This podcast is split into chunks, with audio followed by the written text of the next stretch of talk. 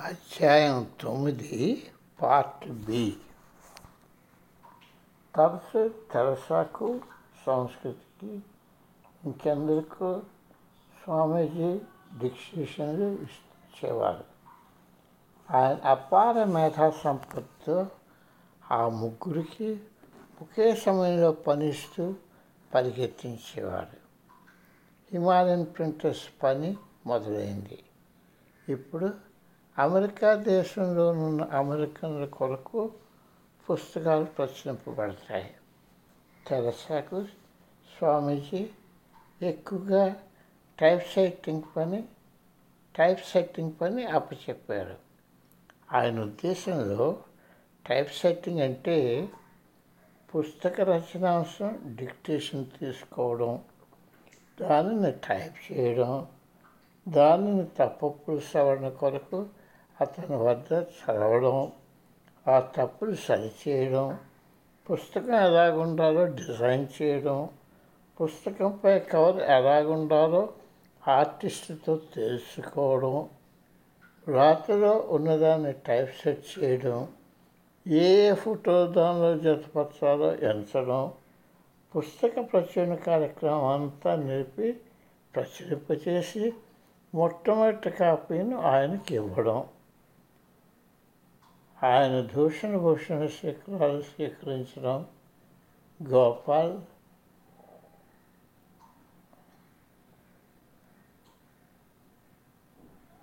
గోపాల్ స్వామీజీ గారి గ్యారేజీలో మొట్టమొదటి ప్రెస్ నెలకొల్పాడు.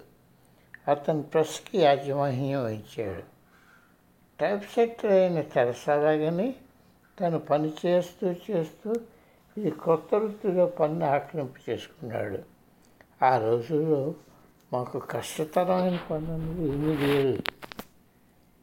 కొత్త ప్రశ్నలో ప్రప్రదంగా ప్రచురించిన మొట్టమొదటి పుస్తకం తెరసాకు ఆయనకు అందించగానే ఆయనకు చిరునవ్వు నవ్వి ఆమెకు ఒక పండు ఇచ్చారు.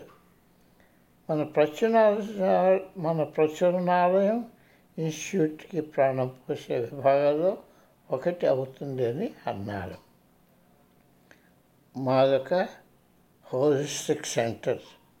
అందుచేత యోగా ఆధ్యాత్మిక ఉద్యమాన్ని ప్రారంభించడానికి మతపరమైన కొంగృత మార్పులు తేవడం సమగ్ర ఆరోగ్యం జీవనోపాధి విస్తరణ ఆలోచనతో పాటు స్వామీజీ క్యాంపస్లో ఒక వాలీబాల్ కోర్టును కూడా ప్రారంభించేశారు. నివాసితులు ఇరుగు పొరుగు వారు వస్తున్న అతిథులు ఆయన వద్దకు వచ్చేవారు ఎవరైనా. ఒక్క తెరస తప్ప ఆటలో పాడడానికి పాల్గొనడానికి అరుదే టైప్ చేయడానికి అనువుగా ఉండడానికి విలువైన ఆమె చేతిలో దెబ్బ తగలకుండా ఉంచడానికి తెరసాకు స్కోర్ కీపర్ పాత్ర అప్పచెప్పారు. ఎప్పుడు ఆట కురుక్షేత్ర యుద్ధ భూమి ఎల్లప్పుడూ అభ్యంతరాలతో భగ్గుమంటూ ఉండేది. రెండు టీములను స్వామీజీ జాగ్రత్తగా ఎంపిక చేసేవారు. బాగా ఆడవలసిన వాళ్ళంతా తన టీంలోను. ఆ సమయంలో తను ఎవరితో పనిచేస్తున్నారో వారు రెండో టీంలో ఉండేటట్టు ఏర్పాటు చేసేవారు. ఆయన సృజనాత్మక నిబంధనల్లో ఒకటి ఏమిటంటే ఆటలో మధ్యవర్తిత్వం. ఆడుతున్నది ఆయనే. స్కోర్ కీపర్ తప్పుగా లెక్క చెప్తే అది కూడా ఆయనే సరిదిద్దేవారు ఆయన పక్షానికే ఎల్లప్పుడూ హుషారు చేసేవాళ్ళంటూ అనిపించేది. వారం వారానికి ఆట జోరు ఎక్కేది. నిబంధనలు ఆయన పక్షానికి అనుకూలంగా ఉండేటట్టు మార్పు చేయబడుతుండేవి దీంతో ఒక్కొక్కసారి రెండో టీం వారికి విపరీతమైన కోపం వచ్చి అలిగి ఆటలో నుండి అప్పుడప్పుడు వెళ్ళిపోయేవారు. కొన్నాళ్ళ వరకు ఆయన మమ్మల్ని ఆట పట్టిస్తున్నారని నిజ జీవితానికి అవసరమైన పాఠాలు నేర్పిస్తున్నారని తెలుసుకోవడానికి మాలో కొందరికి సమయం పట్టింది. నిజానికి తనను తాను సమర్థించుకోవడం ఇతరులకు ఎలా సహాయపడటం ఆదేశాల ఆవేశాలకు లోనుకోకుండా ఉండడం ప్రయోజనాలకు అనుకూలంగా తను తాను మలుచుకోవడం మొదలుగలవి ఆ వాలీబాల్ ఆటలో మేము మెల్లమెల్లగా సంగ్రహించిన విషయాలు ఎల్లప్పుడూ స్వామి పక్షమే గెలిచేది ఓడిపోయింది వారెప్పుడు అనుకోని సంపదలతో ఇంటికి తిరిగి వెళ్ళేవారు. డాక్టర్ మిశ్రా పరిపాలనా విభాగ బాధ్యత తీసుకోవడంతో నేను లయోలా విశ్వవిద్యాలయంలోను మండలిన్ కాలేజీలోను పాఠాలు చెప్పడంతో లీనమైపోయాను. నాకు మంత్రోపదేశం జరిగినప్పటి నుండి యోగతత్వ శాస్త్రంతో మిళితం చేయబడిన ఆధ్యాత్మికతను ఒక కోర్సుగా బోధించడం మొదలుపెట్టాను. క్లాసులు పూర్తిగా నిండిపోయాయి. నేను చేసిన దానికి ఉప్పొంగిపోయాను అయినా నా మనసులో ఒక సంఖ్య మిగిలిపోయింది. ఏదో లోపం ఉంది. అది నన్ను వేధిస్తుంది. క్లాస్కి క్లాస్కి మధ్యన విరామ సమయంలో క్యాంపస్ ఎప్పుడూ ఖాళీగా ఉండే ప్రదేశం. అదే చేపలకి ధ్యానం చేసుకోవడానికి వెళ్ళేవాడిని. సెప్టెంబర్ మాసంలో లయోలా విశ్వవిద్యాలయంలో నేను పాఠాలు చెప్పడం తొమ్మిదేళ్ళు పూర్తవుతుంది. ఎల్లప్పుడూ అవే పాఠాలు.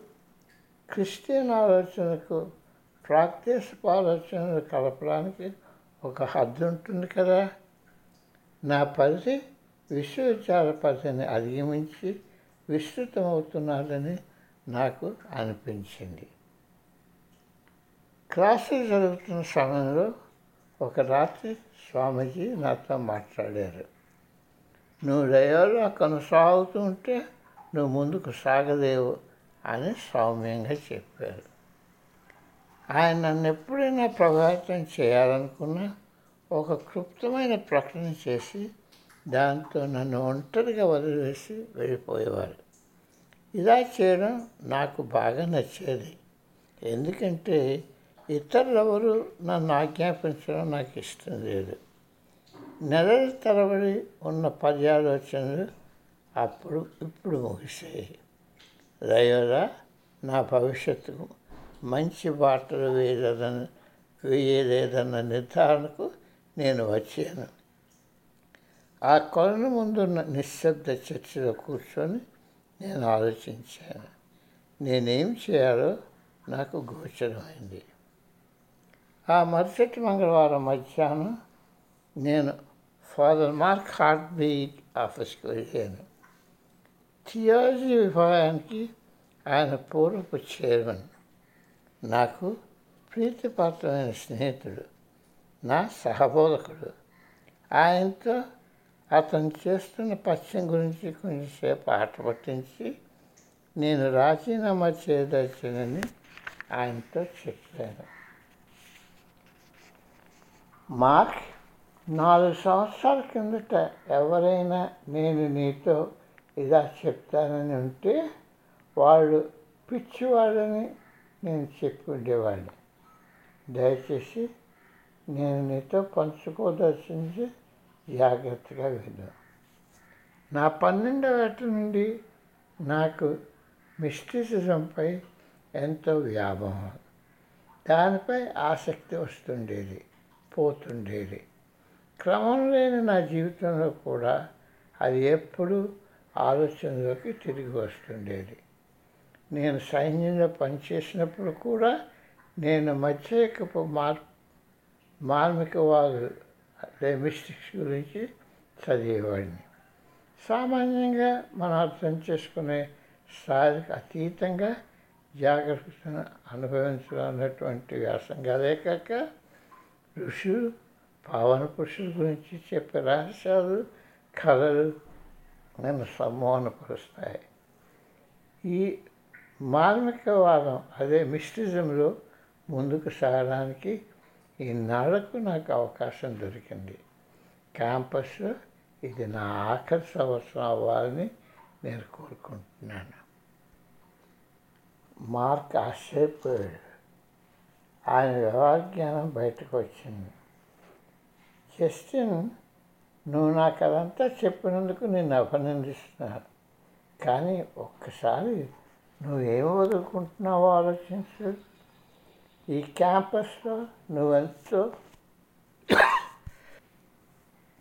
ఈ క్యాంపస్లో నువ్వెంతో ప్రాముఖ్యత సంచరించుకున్న ఉపాధ్యాయుల్లో ఒకటివి అందరూ నేనెంతో గౌరవిస్తారు.